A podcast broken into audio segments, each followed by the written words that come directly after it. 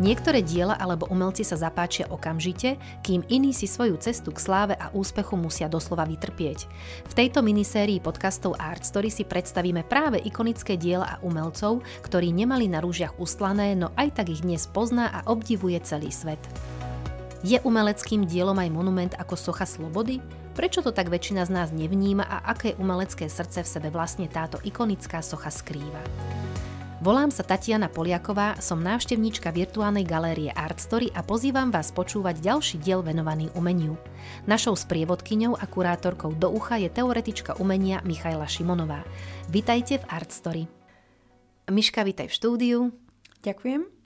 Ideme sa opäť rozprávať o veľmi peknej téme, povieme si, čo znamená konkrétne umelecké dielo, ktoré na prvý pohľad vôbec nevyzerá, že je umelecké dielo. Samozrejme prikladáme do popisu k podcastu aj link, aby si ho poslucháči mohli pozrieť. Mňa osobne to teda prekvapilo, keď si s tým prišla. A možno to prekvapí aj poslucháčov. Je to Socha Slobody. Áno, je to tak. Tým, že väčšina z nás pozná alebo možno si predstaví pod sochou slobody monument, čo aj v skutočnosti je, ale zároveň je to aj umelecké dielo. A práve preto by sme chceli ako keby poukázať aj na to, že to umenie je okolo nás a je to v, na prvý pohľad takých, nechcem povedať, že úplne bežných predmetoch, ale predmetoch, ktoré by sme napríklad nepovažovali na prvý pohľad za umenie, lebo väčšinou si to spájame práve s múzeom, s galériou, ale aj v našom okolí, keď sa prechádzame po meste, po obci, tak eh, vidíme nejaké sochy, či už ľudové, alebo práve od známych umelcov. No a socha Slobody je skutočne aj monument, ale zároveň by sme jej nemali upierať práve tú umeleckú hodnotu, ktorú určite má. Len tým, že je tak známa a tak slávna a sprofanizovaná, ak to môžem takto povedať, tak veľa z nás si ani neuvedomí, že je to aj hodnotné umelecké dielo. Nie je samozrejme teraz na úrovni Louvru, aj keď eh, bola táto socha navrhnutá a v podstate aj vyrobená vo Francúzsku, ale aj Francúzi majú jednu jej kópiu. Ak by ste chceli vedieť, kde je tá tretia, tak vás neprekvapí, keď vám poviem, že je v Las Vegas. A to ano, takmer všetko. Lebo proste v Las Vegas je asi všetko. To je mikrosvet sám o sebe. Ale aby sme sa možno dostali na začiatok tohto príbehu, pretože Socha Slobody je už dáma v úctyhodnom veku, ak takto môžeme teda povedať o tejto dáme, tak jej autorom bol francúzsky sochár, aj keď eh, by sme mohli hovoriť v podstate o takých troch autoroch. Prvý autor eh, bol autor myšlienky a to bol historik, ktorý na jednom zo stretnutí navrhol, že by mali USA darovať sochu na počesť víťazstva demokracie, pretože práve vtedy sa končila občianská vojna a teda sa rušilo otroctvo a skutočne ako keby videla aj tá Európa, že Spojené štáty smerujú tým správnym smerom k takým demokratickým ideálom. No a tento francúzsky historik de Labulaye neviem, teda po francúzsky, tak sa ospravedlňujem všetkým frankofónnym poslucháčom, ktorí by určite toto meno prečítali správne, tak on práve navrhol, že by mali vytvoriť sochu a darovať ju ako priateľské gesto práve Spojeným štátom. No a túto súťaž, alebo teda túto výzvu vyhral francúzsky sochár Frederic Auguste Bartholdy, ktorý ale spolupracoval so slávnym Alexandrom Gustavom Eiffelom, ktorý je autorom slávnej Eiffelovej veže. Tým ale, že on spravil takú kovovú konštrukciu, keďže táto socha potrebovala mať práve tú oporu, keďže vieme, že ako je postavená a že nič ju nejakým spôsobom nechráni, tak práve to bolo skôr také technologické zázemie alebo vnútro, ktoré mal na starosti pán Eiffel. No a sochár Bartoldy zase mal na starosti ten obal tejto sochy a ženy. Táto socha bola darovaná, ako som spomínala, ako výraz priateľstva a dobrých vzťahov medzi oboma krajinami, s tým ale, že Francúzi sa dohodli s Američanmi, že teda oni dodajú sochu, ale oni nech jej postavia taký piedestál, na ktorom by táto socha bola, pretože pri takomto veľkom dare chcete, aby bol reprezentovaný na takomto mieste, ktoré skutočne aj uvidíte, ale zároveň bude aj dôstojné keďže táto socha sa prepravovala v 350 kusoch a Francúzi sa skutočne dosť nadreli, kým vyzbírali peniaze, a teda nielen Francúzi, ale aj Američania na podporu tejto stavby, pretože na dobové peniaze stala pol milióna, čo sa nám dnes možno nezdá veľa, ale v dnešných peniazoch by to bolo približne 10 miliónov dolárov, možno ešte aj viac, ak by sme zarátali transport, pretože tu hovoríme teda iba o samotnej tvorbe sochy, ktorá je z bronzu.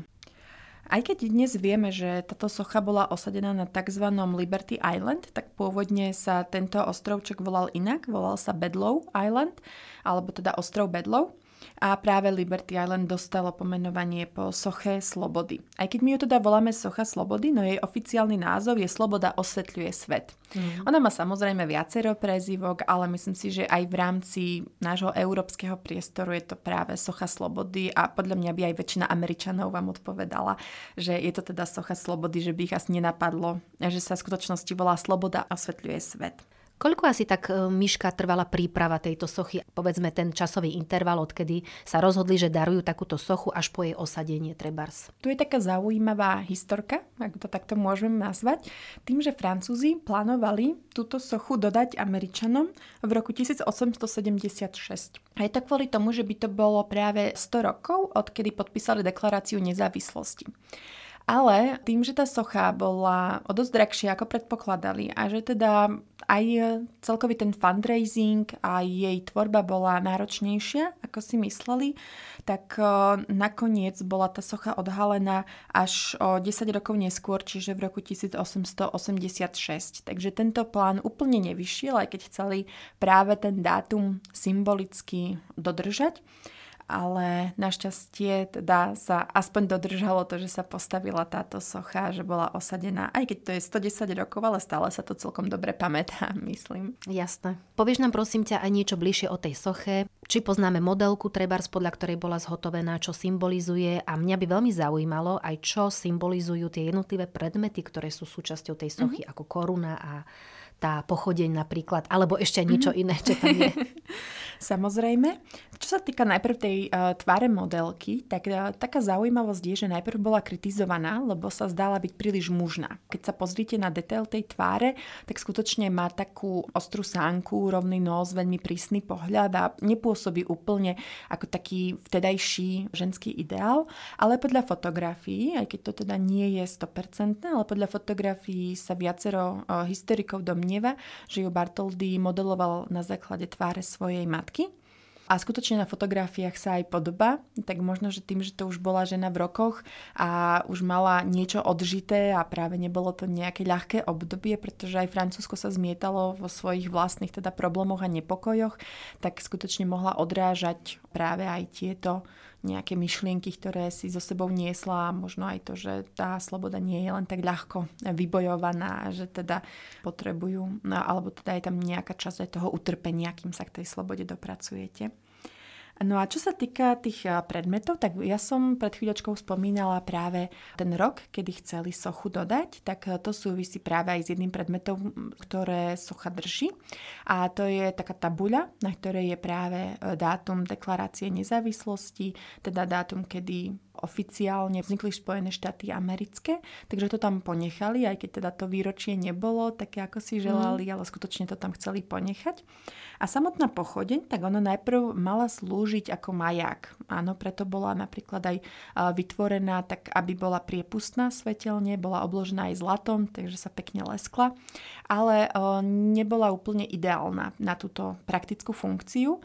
Ale čo je také zaujímavé je, že najprv bola práve kvôli tejto funkcii majáku pod štátnou správou, ktorá spravovala tieto majaky a podobné inštitúcie alebo stavby. A až v roku 1901 sa dostala do správy armády, lebo boli to také pohnuté roky. A v roku 1924 sa teda stala národným monumentom, takže tiež prešla určitými fázami vývoja. Ale tá samotná pochodeň, tým, že sme si povedali, že pôvodný názov, alebo teda ten oficiálny názov je Sloboda osvetľuje svet, tak práve tá pochodeň mala aj osvetľovať tú nádej a mala symbolizovať práve práve tú nádej a že mala teda voviesť túto krajinu na tú správnu cestu. Takže je to taký celkom pekný, pekný monument. A inak taká zaujímavosť tiež je, že tá pôvodná fakta teda bola nahradená. Dnes tam nemáme tú pôvodnú z 19. storočia, ale je k dispozícii vlastne v múzeu, ktoré sa venuje práve tejto soche slobody. A ešte je tam taký ďalší prvok, keďže táto postava slobody stojí na pretrhnutej reťazi, a s tým, že pôvodne ju mala mať v ruke, túto reťaz, ale vtedy sa to zdalo ešte dosť kontroverzné, pretože hovoríme o rokoch, keď iba sa tesne zrušilo otroctvo a ešte tam teda neboli s tým všetci Američania úplne mm. zajedno a všeobecne by to mohlo pôsobiť e, veľmi kontroverzne a mohlo by to rozputať nejaké vášne, tak sa rozhodli, že to dajú na také decentnejšie miesto. A ako si aj spomínala, tak také ikonické sú práve lúče, ktoré má socha slobody práve vo vlasoch a je ich presne sedem. No a sú také tri veci, ktoré tieto lúče by mali predstavovať. Prvé také, čo nám príde na um, tak sú to slnečné lúče, ktoré súvisia práve s tou pochodňou. Druhé je, že predstavuje sedem morí a tretie je, že predstavuje sedem kontinentov. A na začiatku, keď sa postavila táto socha, tak nemala nejaký taký význam pre imigrantov. To sa stalo až neskôr, keď Ellis Island, alebo teda ostrov Ellis sa stal vstupnou bránou a keď teda v Európe zúrili rôzne krízy a teda veľa obyvateľov išlo do Ameriky a hlavne teda do Spojených štátov v nádeji na lepší život, tak práve videli ako prvé tú sochu slobody. Je napríklad taká scéna práve z Titaniku, keď mm. tam uvidí Rose, tak um, práve to sa stalo takým symbolom a spolu s tým sa tam stal symbol aj sonet, ktorý je vlastne napísaný na piedestáli alebo teda pri vstupe do sochy slobody. Ale samotná postava, okrem toho, že sme si povedali o tej modelke, že to mala byť autorová matka, tak by mala symbolizovať práve rímsku bohyňu, Libertas, čiže to bohyňa, ktorá bola uctievaná najmä ako bohyňou slobody a práve otroci ju uctievali, pretože im prinášala nádej a práve to aj inšpirovalo tú myšlienku, že by mala v ruke tie roztrhané okovy. Mhm, zaujímavé. Povieš nám prosím ťa, Miška, niečo aj o tej básni? Vieme, mm-hmm. kto je autorom a o čom tá báseň mm-hmm. je? Áno, autorkou je Emma Lazarus s tým, že tvorba tejto básne bola súčasťou takej fundraisingovej kampane, do ktorej sa zapojili teda viaceré médiá, vtedy najmä noviny, keď hovoríme o 19. storočí. A práve Emma Lazarus napísala báseň, alebo teda sonet, ktorý sa volá Nový kolosus. Ona je vlastne dlhšia, ale taká najznamejšia je jej posledná časť, v ktorých práve víta tých unavených, tých zbytých a práve to sa stalo takým symbolom týchto imigrantov, ktorí sa snažili dostať do Spojených štátov. Takže uh, nebolo to napísané s tým, že by táto báseň alebo tento sonet bol vyslovene pre týchto prichádzajúcich, ale stalo sa to takým veľmi pekným symbolom práve počas pohnutých rokov, keď táto socha predstavovala nádej pre ľudí, ktorí hľadali útočisko mm-hmm. v mhm. Spojených štátoch. Takže Francúzi im dali taký nadčasový symbol, aj keď tá myšlienka pôvodná bola na utúženie priateľstva, ale nakoniec aj spolu s týmto sonetom, spolu s týmto svetlom a s tým, čo predstavovala tá socha slobody ako tú bohyňu slobody, tak skutočne sa stala ako keby takým nadčasovým symbolom a že prerastla samú seba, ak by sme to mohli takto povedať. Mm. A čo nejakí hejteri? Máme peknú myšlienku na záver, ale treba sa pozrieť na tú druhú stranu. Existuje nejaký odpor alebo nejakí ľudia, ktorí teda neboli z nej veľmi nadšení? Samozrejme a možno vás to prekvapí, ale neboli z nej nadšené ženy.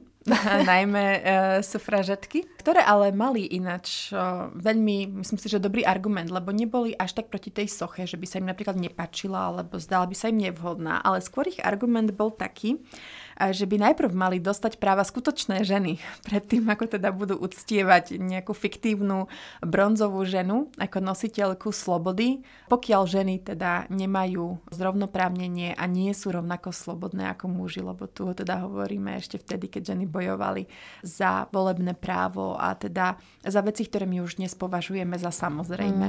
Mm-hmm. Takže to je možno taká zaujímavosť. Zaujímavosť a ešte na záver nejaká pikoška. Taká pikoška, že práve kvôli kvôli kovovej konštrukcii a kvôli tomu, že nie je chránená, tak do nej udrie v priemere okolo 600 bleskov ročne. Mm-hmm. Takže nie je to úplne najbezpečnejšie pod ňou stáť v daždi. Ale teda našťastie tým, že je to národný monument, tak na to dozerajú patričné úrady a teda správujú ju tak, aby sa zachovala čo najdlhšie. Ak sa chcete dozvedieť o umení viac, vypočujte si aj naše ďalšie epizódy vo vašich obľúbených podcastových knižniciach. Nájdete nás aj na Facebooku a Instagrame ako Artstory Podcast alebo na našej webovej stránke artstory.sk, miesto, kde príbehy ožívajú.